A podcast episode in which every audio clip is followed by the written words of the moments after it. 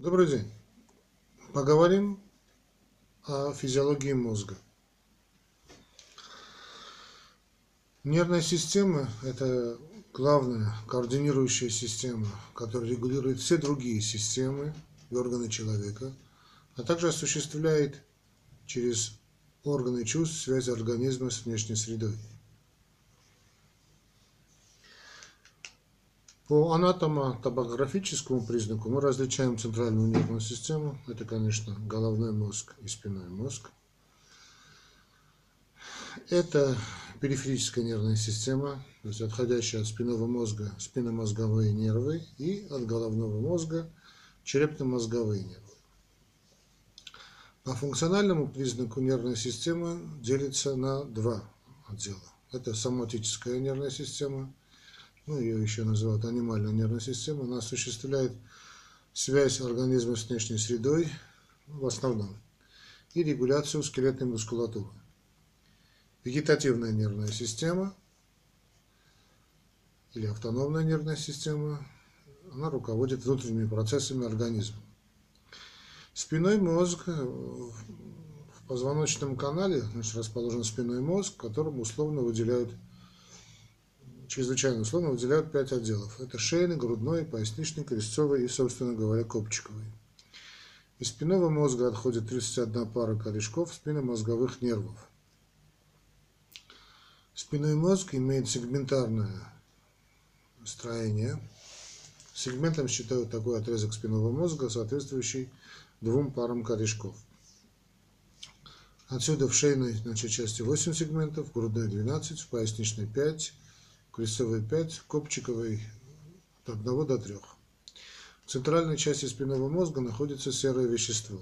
На разрезе оно имеет вид бабочки, ну или латинской буквы H, ну или русская N, как хотите. Серое вещество состоит преимущественно из нервных клеток и образует выступы, э, задания, передние, задние, передние и э, значит, боковые рога. Задние, передние, боковые в виде бабочки. В передних рогах расположены эффекторные клетки, так называемые мотонейроны, аксоны которых иннервируют, то есть снабжают скелетные мышцы, а в боковых рогах нейроны вегетативной нервной системы. Вокруг серого вещества располагается белое вещество спинного мозга. Оно образовано нервными волокнами восходящих и нисходящих путей, соединяющих различные участки спинного мозга друг с другом. В состав белого вещества входят три вида нервных волокон. Это двигательные, нисходящие, чувствительные, восходящие и комиссуральные, да, которые соединяют, комиссуры, соединяющие две половинки мозга. Все спинномозговые нервы смешаны, так как образованы от слияния чувствительного э, заднего и двигательного переднего корешка. На чувствительном корешке до его слияния с двигателем находится так называемый спинальный ганглий, в котором находятся чувствительные нейроны, дендриты, которые идут с периферии, а аксон входит через задние корешки в спинной мозг. Передний корешок образован аксонами мотонейронов передних рогов спинного мозга.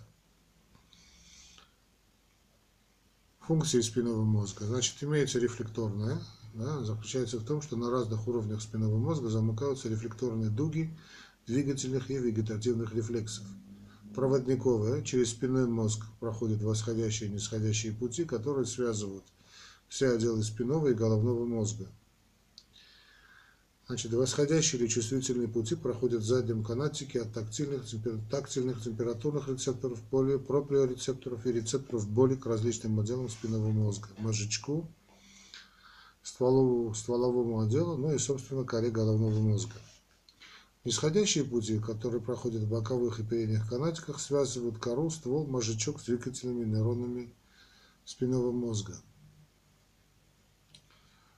Э, рефлекс – это ответная реакция организма на раздражающее воздействие. Совокупность образования, необходимых для осуществления рефлекса, называется рефлекторной дугой. Любая рефлекторная дуга состоит из афферентной, центральной и эфферентной частей.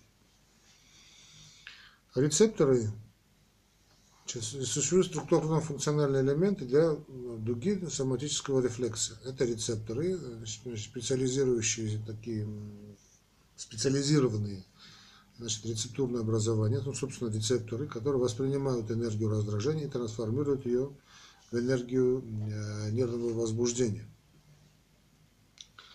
Афферентные нейроны, отростки, которые связывают рецепторы с нервными центрами, обеспечивают центростремительное проведение возбуждения. Ну, нервные центры э, – это совокупность такая нервных клеток, расположенных на разных уровнях центральной нервной системы и участвующих в осуществлении определенного вида рефлекса. В зависимости от уровня расположения нервных центров различают рефлексы спинальные, да, нервные центры находятся, собственно, в сегментах спинного мозга. Рефлексы специальные, это нервные центры, а, находятся в сегментах спинного мозга. Я сказал уже, да?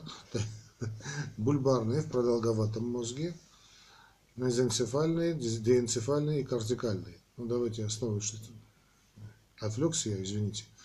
Итак, в зависимости от уровня расположения нервных центров различают рефлексы спинальные, ну, по названию ясно, что нервный центр находится в сегментах спинного мозга, бульбарный в продолговатом мозге, мезоэнцефальный в среднем, диэнцефальный в промежуточном и кортикальный кортекс, ясно, это уже различные области коры значит, мозга, большого мозга. Эферентные нейроны – это нервные клетки, от которых возбуждение распространяется центробежно из центральной нервной системы уже да, на периферию, то есть, собственно говоря, к рабочим органам. Э, эффекторы еще есть, это исполнительные органы, ну, органы, на которых направлена иннервация. Это мышцы, там, я не знаю, железы, внутренние секреции, это внутренние органы, вовлеченные, собственно, в рефлекторную деятельность. Большинство двигательных рефлексов осуществляется с помощью мотонейтронов, э, мотонейронов э, спинного мозга. Собственно, рефлексы мышцы мышц, так называемые тонические рефлексы, возникают при раздражении рецепторов растяжения мышечных волокон и сухожильных рецепторов. Они проявляются а, в длительном напряжении мышц при их растяжении. Защитные рефлексы представлены большой группой сгибательных рефлексов, предохраняющих организм от повреждающего действия чрезмерно сильных и опасных для жизни раздражителей. Ритмические рефлексы проявляются в правильном чередовании противоположных движений, да, ну, сгибание, понятно, разгибание, сочетающих, сочетающихся с тоническим сокращением определенных групп мышц, ну, например, там, я не знаю, двигательные рефлексы, там, почесывание, да, шагание, да, ходьбы, вернее, Рефлексы положения, поздние так называемые рефлексы, это направленные на длительное поддержание сокращение группы мышц, придающих телу позу и, и положение в пространстве. Следствием поперечной перерезки там, ну, там лигатуры э, между продолговатым и спинным мозгом ну, является тяжелый спинальный шок. Он появляется клинически резким падением возбудимости и угнетением рефлекторных функций всех нервных центров, расположенных ниже э, места перерезки. Непосредственным продолжением спинного мозга является продолговатый мозг, значит, продолговатый мозг и мост мозга, так называемый Варолев мост, вместе со средним и промежуточным мозгом, мозгом образует ствол мозга. В состав ствола мозга входит большое количество ядер, восходящих и нисходящих путей. Важное функциональное значение имеет находящаяся в стволе мозга ретикулярная формация. В продолговатом мозге нет четкого сегментарного распределения серого и белого вещества. Значит, скопление нервных клеток приводит к образованию ядер, являющихся центрами более или менее сложных рефлексов. Из 12 пар черепных нервов, связывающих головной мозг значит, э, с периферией организма, это 8 пар, э, значит, 5, с 5 по 12 берут свое начало именно в продолговатом мозге. Очень важная структура, понятно, продолговатый мозг выполняет две функции, рефлекторную и проводниковую. Значит, э, за счет деятельности продолговатого мозга осуществляются защитные рефлекции, все их величайшее множество, там, э, скажем, слезоотделение, там, рвотные рефлексы, мигание, что там у нас есть, чихание, кашлевой рефлекс, ну и так далее. Установочные рефлексы, которые обеспечивают тонус мускулатуры, необходимый для поддержания значит, соответствующей позы и осуществления рабочих актов. Э, лабиринтные рефлексы, способствующие правильному распределению мышечного тонуса между отдельными группами мышц и установке той или иной позы тела. Э, рефлексы, связанные с функциями систем дыхания, кровообращения, пищеварения. Продолговатая еще существует функция. Э, через продолговатый мозг проходят восходящие пути от спинного мозга к головному мозгу и нисходящие пути, которые связывают кору больших полушарий со спинным мозгом. Рефлекторные центры значит, э, располагаются в продолговатом мозге, располагается ряд таких важных центров. Ну, наверное, самый известный это дыхательный, сердечно-сосудистый и пищевой центр. То есть жизненно необходимо, абсолютно. Поэтому повреждение таких структур приводит к гибели, практически мгновенной. А, продолговатый мозг, особенно дыхательного и сердечно-сосудистого, конечно, это стопроцентная смерть практически стопроцентная. Продолговатый мозг регулирует работу спинного мозга. Ну, средний мозг. Да, к образованиям среднего мозга относятся ножки мозга, это ядра, это ядра 3, это глазодвигательные, четвертый значит, ядра, это значит, блоковой, блоковый, значит, четвертая пара, это пара черепных нервов, значит, пластинку крыши, так называемое четыреххолмие, красные ядра и э, черное вещество. В ножках мозга проходят восходящие и нисходящие нервные пути. Передние бугры пластинки крыши значит, получают импульсы от сетчаткой, сетчатой оболочки глаз. Задние бугры пластинки крыши от ядер слуховых нервов. Красные ядра участвуют в регуляции мышечного тонуса и в проявлении установочных рефлексов, обеспечивающих сохранение правильного положения тела в пространстве. При отделении заднего мозга от среднего тонус мышц разгибателей повышается. Конечности э, э, ну, напрягаются и вытягиваются. Голова запрокидывается. Что ж, не дай бог. Э, черное вещество также регулирует мышечный тонус и поддержание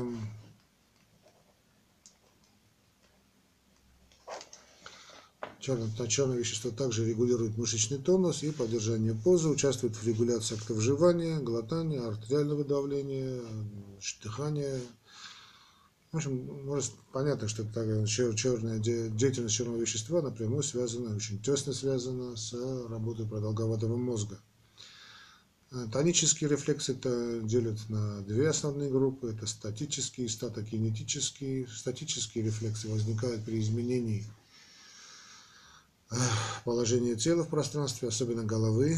А, статокинетические рефлексы проявляются при превращении, перемещении тела в пространстве, при изменении скорости движения, ну, любого значит, вращательного, прямолинейного. Да. За счет среднего мозга расширяется рефлекторная деятельность организма, появляются значит, ориентировочные рефлексы на звуковые, э, зрительные раздражения. Мы имеем еще, конечно, и промежуточный мозг. Это часть переднего отдела ствола, ну, ствола мозга. Основным образованием промежуточного мозга являются таламус, зрительные бугры и подбугровая область, ну, гипоталамус. Зрительные бугры – это такое массивное парное образование, оно занимает, они, вернее, бугры занимают основную массу промежуточного мозга. Через зрительные бугры горе головного мозга поступает информация от всех рецепторов нашего организма, практически значит, всех, кроме, считается, кроме обонятельных.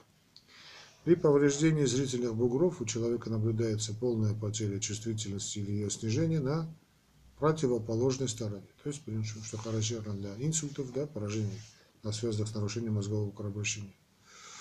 Но тут еще может выпасть сокращение мимической мускулатуры, которая сопровождает эмоции, да, могут возникать ну, могут и не возникать, то обычно возникают расстройства сна, понижение слуха, ну, понятно, зрение и тому подобное. Значит, э, гипоталамическая область, как уже мы сказали, подбугровая, да, участвует в регуляции различных видов обмена веществ, ну, это все виды основных питательных веществ, это белки, жиры, углеводы, э, конечно, соль, конечно, вода. Регулирует теплообразование и теплоотдачу, состояние сна, бодрствование. В ядрах гипоталамуса происходит образование ряда гормонов, э, которые затем депонируются в задней доле гипофиза.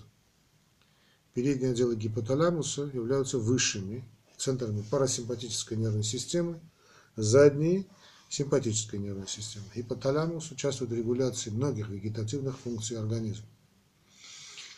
О базальных ядрах. К подкорковым или базальным ядрам относят три пары образования. Это хвостатое ядро, скорлупа чечевицеобразного ядра, оно же полосатое тело и бледный шар.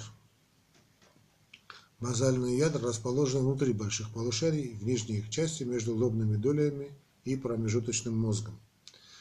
Полосатое тело регулирует сложные двигательные функции, безусловно, рефлекторные реакции цепного характера, да?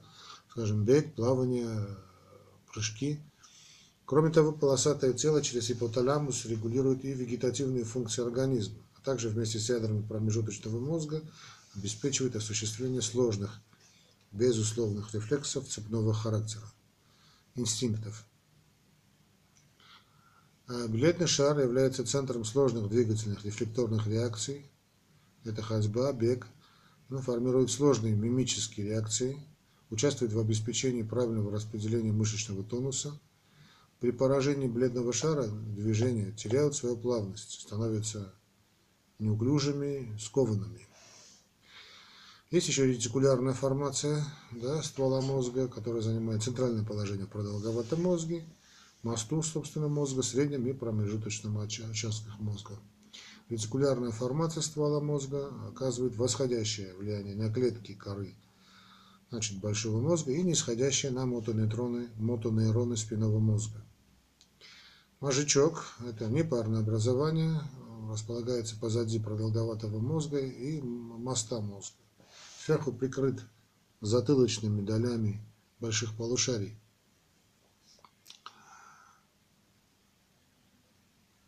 двигательные расстройства при удалении мозжечка имеются. Это, ну, при поражении мозжечка, вернее, да.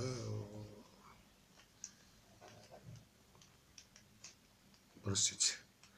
Это, конечно, атония, исчезновение или ослабление мышечного тонуса, астения, э, снижение силы мышечных сокращений, астазия, потеря способности слитным совокупным тетаническим сокращением. Весь комплекс двигательных расстройств при поражении мозжечка получил название мозжечковой атаксии. Свое влияние мозжечок реализует через ядерное образование среднего и продолговатого мозга, а также двигатели нейроны спинного мозга. Кора большого мозга является высшим отделом, считается высшим отделом центральной нервной системы. У взрослого человека она в большинстве своих областей составляет значит, толщину где-то 3 миллиметра. Кора состоит из множества нервных клеток, ну, подсчитано, что чуть ли не до 17 миллиардов нервных клеток, их отростков и нейроглии. Отростки нервных клеток, соединяющихся между собой, разли, соединяющих между собой различные участки одного и того же полушария, называются ассоциативными, связывающие одинаковые участки двух полушарий комиссуральными и обеспечивающие контакты коры большого мозга с другими отделами центральной нервной системы и через них со всеми органами и тканями тела, центробежными или проводящими. Клетки нейроглии, клетки нейроглии э, выполняют ряд важных функций. Они являются опорной тканью, участвуют в обмене веществ головного мозга, регулируют собственный кровоток локальный, то есть внутри мозга, выделяют нейросекреты, которые регулируют возбудимость нейронов коры. Кора осуществляет взаимодействие организма с окружающей средой за счет рефлекторного механизма, там, безусловно, условной рефлексы, э, ну, безусловно, это инстинкты. Да? Она является основной высшей нервной деятельностью, основой высшей нервной деятельности, то есть поведенческие да, структуры. А за счет деятельности кора осуществляются высшие психические функции, это мышление, это сознание, ну, знаменитая декартовская когито эрго сум, да, мысли значит существую, и кора регулирует и объединяет работу практически всех, что значит практически всех внутренних органов, регулирует э, метаболизм, то есть обмен веществ. Значит, и мы можем и более, конечно, немного это субъективно такое деление, но можем локализировать функции в коре больших полушарий. Так считается, что двигательная зона – это передняя центральная извилина, которая отвечает за выполнение простейших двигательных реакций в ответ на простой раздражитель. Лобная зона отвечает за более сложные функции, в том числе, скажем, письмо и речь. Чувствительная зона – это задняя центральная извилина, значит, она контролирует такую общую чувствительность, расположенную за ней участки. Считается, что за более сложные ощущения, в том числе тонкое осязание и а, моторика, моторика, микромоторика и моторные в все навыки. Клетки этой области воспринимают импульсы от тактильных, болевых и температурных рецепторов кожи. Зрительная зона, затылочная доля отвечает за зрение и связанные с ним более сложные функции, ну, связанные со зрением. Это практически все. Это и чтение, это и письмо, это и распознавание, и узнавание предметов, ну, людей и так далее. Слуховая зона, вот эта височная область, ну, понятно, отвечает за слух и связанные с ним более сложные функции, распознавание речи, анализ этой речи, восприятие, вернее, речи, распознавание различных звуков и шумов. Обонятельная зона расположена в лимбической системе, крючок гиппокамп, да, коры большого мозга. Эта область получает нервные импульсы от вкусовых рецепторов слизистой оболочки полости рта. Э, в коре больших полушарий обнаружено несколько зон, которые ведают э, функции правильной речи, ну, речи. Лобной области левого полушария располагается моторный центр Брока, ну, это центр речи. У левшея он считается, что он локализуется, ну так, сейчас мы думаем, что он локализуется в правом полушарии. При поражении этого центра речь затруднена, да, иногда бывает и невозможно. В височной области находится сенсорный центр речи, центр вернике, ну по автору. Повреждение этой области приводит к расстройствам восприятия речи, больной не понимает значения слов, хотя способность произносить слова сохранены. В затылочной доле коры большого мозга имеются зоны, обеспечивающие восприятие письменной э, значит, речи, да, зрительной информации. При поражении этих областей больной плохо распознает или не распознает э, письменный текст.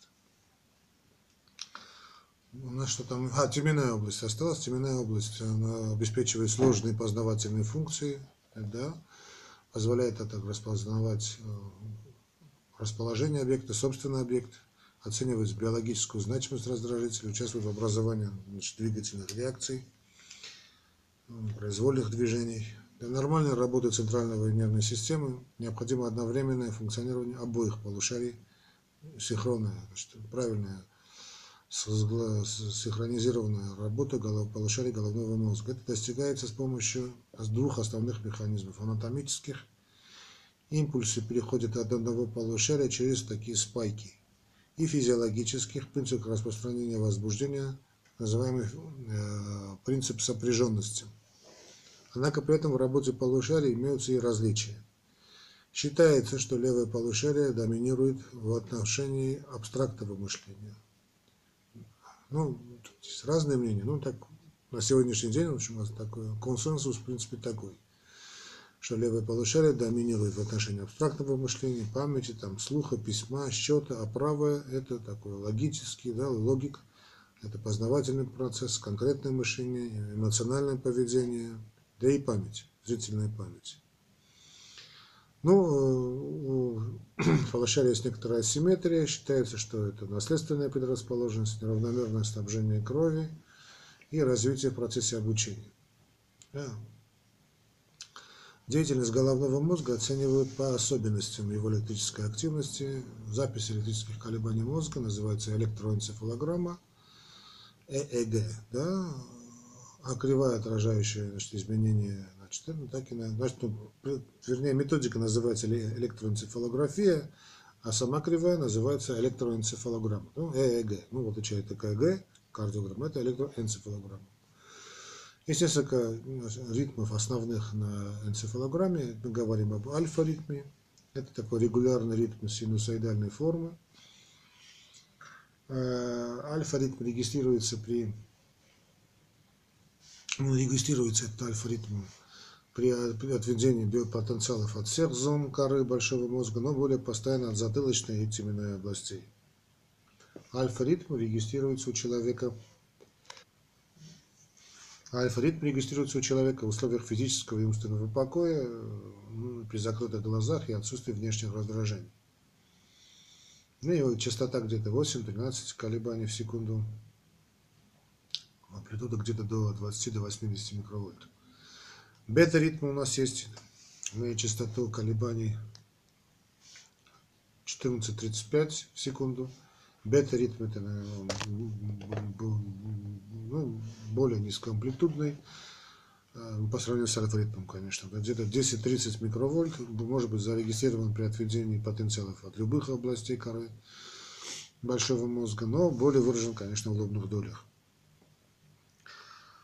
Э, при нанесении различных раздражений, скажем, открывании глаз, умственной работе, альфа-ритм сменяется быстрым ритмом. Да, да бета-ритм. Это явление смены редкого ритма, редкого ритма на более частый получил название реакция активации. Ну, десинхронизация. Мы еще называем его десинхронизацией. Там у нас еще есть и дельта-ритм, который характеризуется медленным колебанием потенциалов с частотой где-то 0,5-3 в секунду. Амплитуда его достаточно высокая, до 300 микровольт, а, может быть и до 1000 обнаруживается при отведении биопотенциалов от всех зон коры большого мозга во время сна, глубокого сна, ну, понятно, при наркозе. А, очень интересное наблюдение показывает, что у детей до 6-7 лет этот дельта-ритм да, может быть зарегистрирован и даже в состоянии бодрствования. Тета-ритм – это значит, частота 4,7 колебаний в секунду, амплитуда 100-150 микровольт – наблюдается в состоянии неглубокого сна, иногда говорят, и быстрого сна, при кислородном голодании организма при умеренном по, при умеренном по глубине наркозе. Надо, конечно, особое место уделить вегетативной нервной системе, которая обеспечивает иннервацию внутренних органов, желез внутренних секреций, кровеносных, лимфатических сосудов – Э, трофическую иннервацию, да, ну, то есть регулируется метаболизм, локальный обмен веществ э, сергелетной мускулатуры, рецепторов, да и самой значит, центральной нервной системы. Центральная структура вегетативной нервной системы расположена в виде скоплений нейронов, ядер в среднем продолговатом и спинном мозге, периферически представлены ганглиями и нервными волокнами. Мы разделяем значит, периферическую нервную систему на Э, симпатическую, ой, вегетативную нервную систему, простите, мы делим на симпатическую и парасимпатическую нервную систему.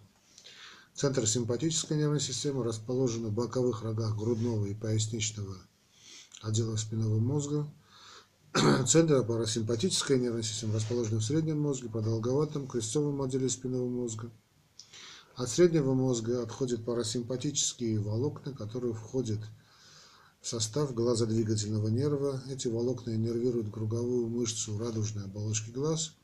При их возбуждении происходит э, уменьшение просвета зрачка.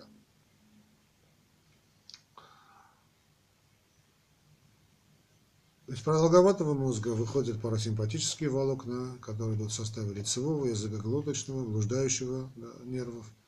Парасимпатические волокна, входящие в состав лицевого и языкоглоточного нервов, иннервируют слюнные железы.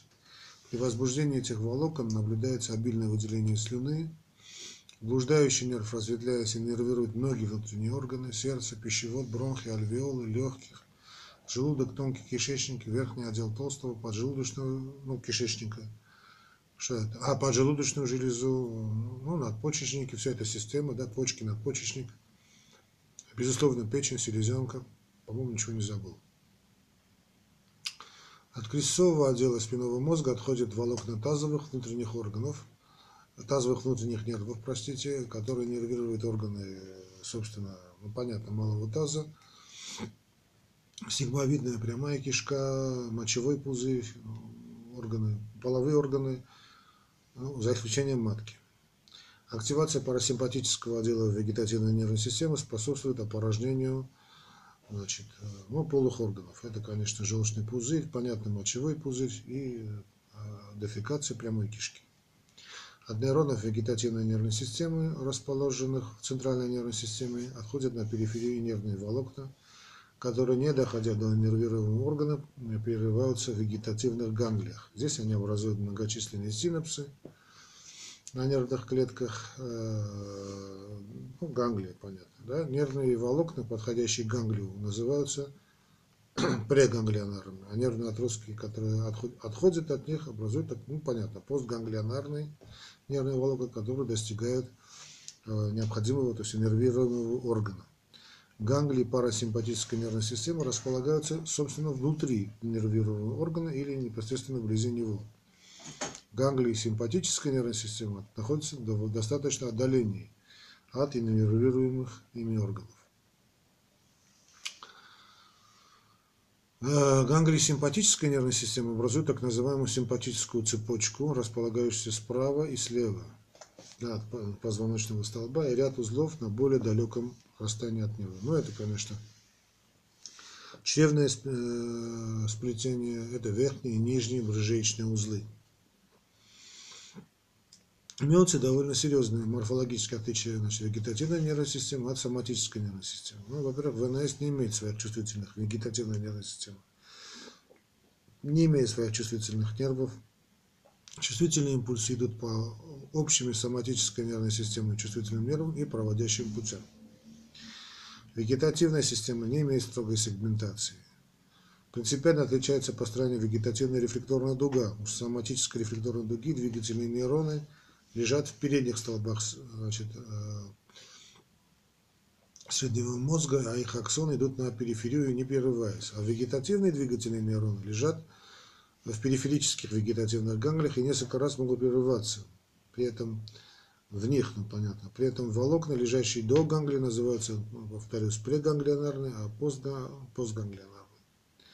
Волокна нервов вегетативной нервной системы, они не имели линовые или безмякотные, серые.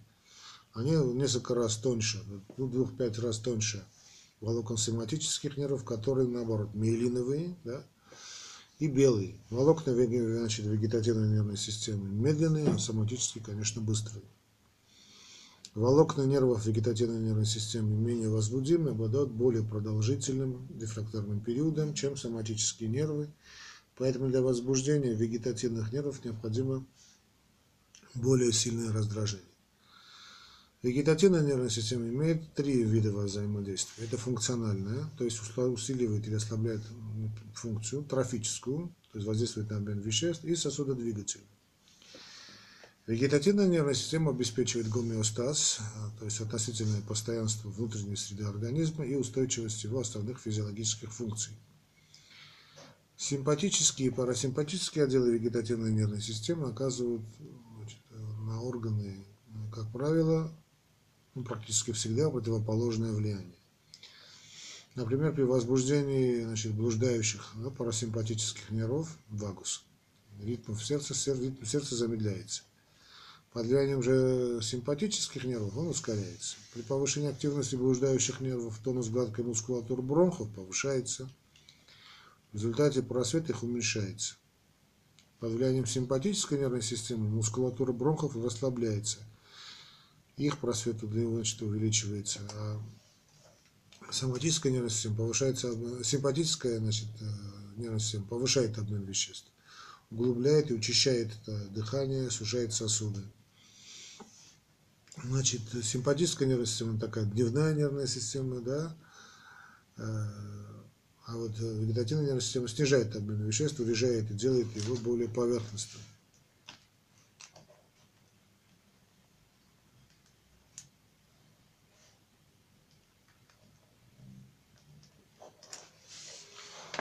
Действует такая система, вегетативная система, конечно, преимущественно ночью. За счет раз, разнонаправленного влияния двух отделов вегетативной нервной системы – их деятельность на органов обеспечивает лучшее приспособление организма к условиям существования, вот такое к приведению балансировку симпатическое, парасимпатическое. Да? При возбуждении и торможении всех отделов центральной и периферической нервной системы происходит образование физиологически активных веществ, так называемых медиаторов.